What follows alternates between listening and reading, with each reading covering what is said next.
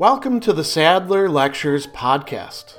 Responding to popular demand, I'm converting my philosophy videos into sound files you can listen to anywhere you can take an MP3. If you like what you hear and want to support my work, go to patreon.com slash sadler. I hope you enjoy this lecture. Once Socrates introduces this wise woman, Diotima, into his speech, who's going to initiate him into the mysteries of, or the knowledge of love, he's going to address the problem first that he brought up with Agathon. Agathon had said love was beautiful, love was good. Socrates got him steered all the way to the other extreme, where, you know, you see all these extremes right here. Love was no longer beautiful, love was no longer good because love desired beauty and, and goodness. Now, the implication of that is that love is, if love lacks beauty, love is ugly, right? And if love lacks goodness, love must be bad. Diotima is going to say to Socrates, well, you really need to think this through. Do you think that if something isn't beautiful, it's therefore all the way at the other extreme and ugly? Or could it just be so so, right?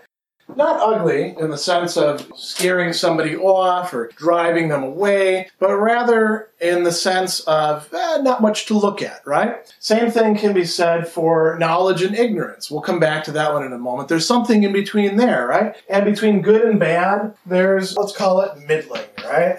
You know, some people are genuinely good people. They have a lot of virtues. They, they, can act the right way when they're supposed to, willingly, but also by habit. Other people are bad. They're at a different extreme. Don't walk down a dark alley with them. Others, they're in the middle. You know, they could be good. They could be bad. Maybe it's because they don't really have a fully developed character. Maybe it's because they're kind of a mixture of goodness and badness. So in certain situations, you get the idea, right? In between knowledge and ignorance, or wisdom and ignorance, there's the realm of opinion. Hopefully, right opinion. But the problem with opinion in the Platonic sense is that you can never quite be sure that it's right opinion, right? It'll be right for a certain amount of time. You happen to get lucky, but maybe you didn't really understand what you were getting into, so therefore the next case that you turn to, it won't be quite right. The key idea here is that there is a middle or let's put it in this way, mediating term that allows us to go from one to the other. There's a perhaps continuum or at least things arranged in such a way that although they may not grade into each other, you know, with perfect continuousness, there's some discreteness to them, they can at least be arranged in a kind of scale. She's going to go on and talk about love in this way. So if love is not beautiful, that doesn't necessarily mean love is ugly. Love could be somewhere in between. If love doesn't have knowledge, it doesn't mean that love is totally ignorant. Love could have opinion and hope that it's right opinion.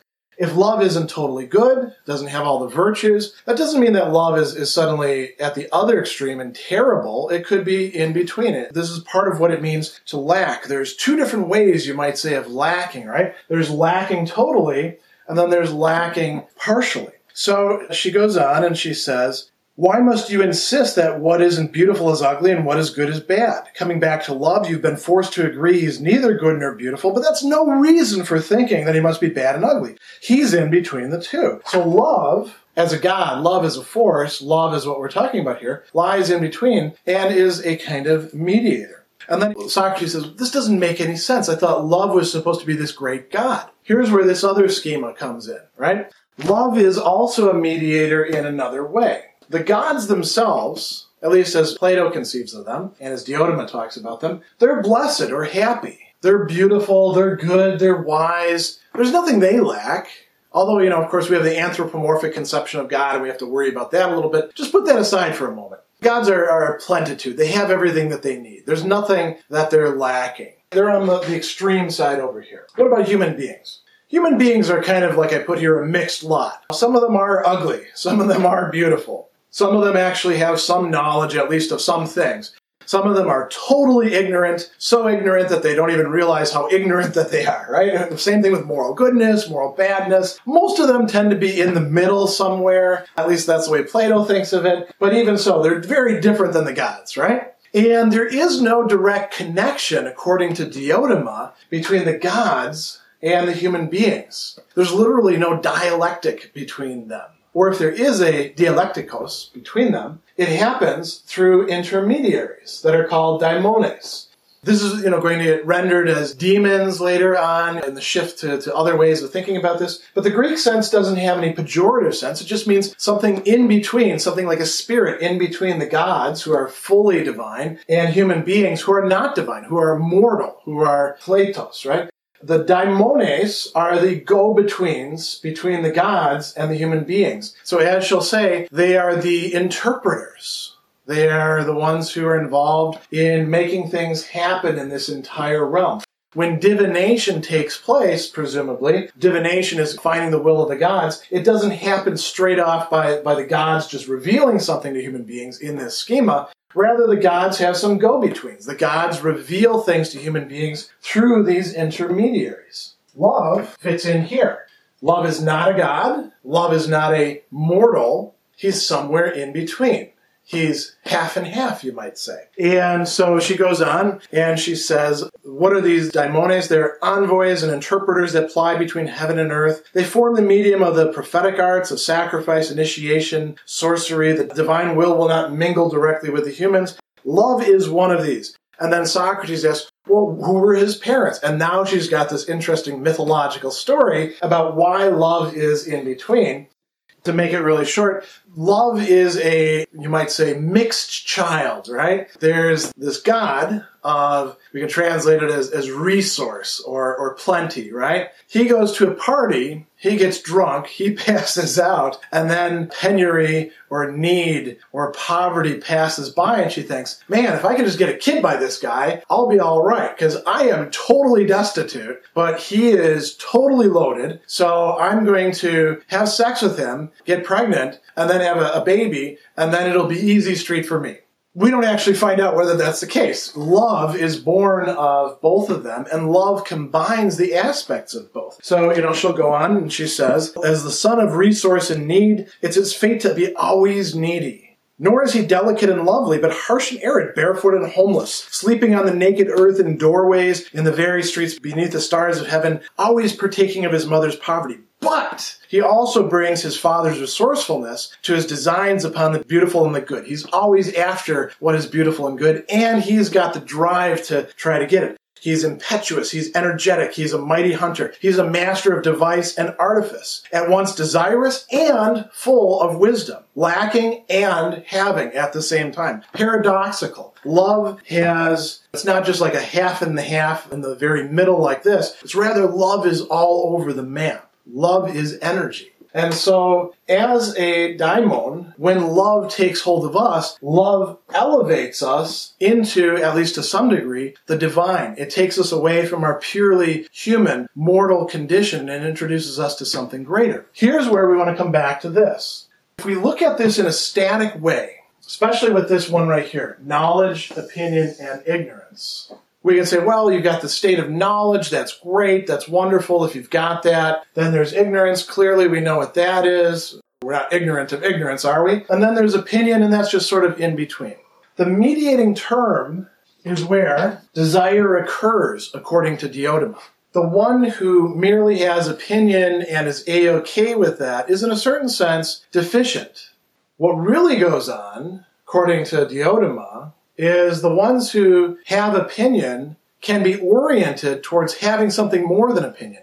Once you become aware of the fact that all you've got are mere opinions and they're not truly reliable because you don't really possess knowledge, then you have a desire to obtain knowledge, a desire to become wise, a desire to become expert in something.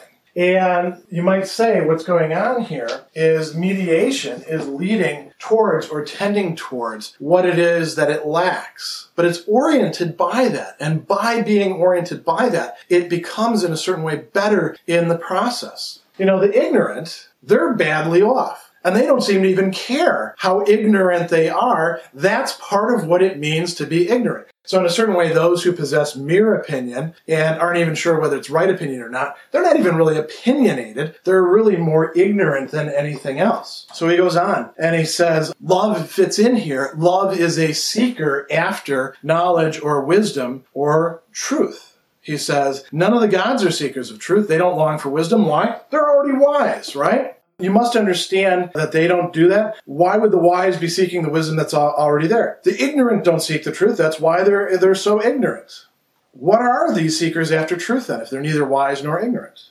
They are those who come between the two, and one of them is love. Wisdom is concerned with the loveliest of things, and love is the, the love of what is lovely. So it follows that love is a lover of wisdom. Being such, he's placed in between wisdom and ignorance. Who else is placed between wisdom and ignorance?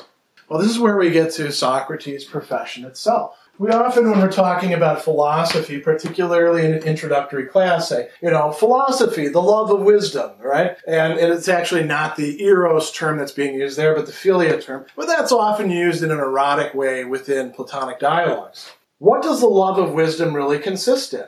Does it consist in just, you know, admiring wisdom from afar? No, it consists in desiring and going after wisdom as a good, as something valuable for oneself, something worth sacrificing for. Philosophy, in its deepest sense, according to this teaching about love and the intermediaries, is in fact the pursuit of wisdom the desire that drives us to seek out wisdom, the wisdom that we don't yet possess, and to hold on to the little bits of it that we happen to get a hold of. That means that love is, in fact, a philosopher. And it means that love is what has to be present, what has to be driving to take a philosopher, a would be philosopher, from the realm of mere opinion into the realm of knowledge or wisdom. Love is not yet knowledge, but love is what takes us in that direction, acting as a mediator. Special thanks to all of my Patreon supporters for making this podcast possible. You can find me on Twitter at Philosopher70, on YouTube at the Gregory B. Sadler channel, and on Facebook on the Gregory B. Sadler page. Once again, to support my work, go to patreon.com slash sadler. Above all, keep studying these great philosophical works.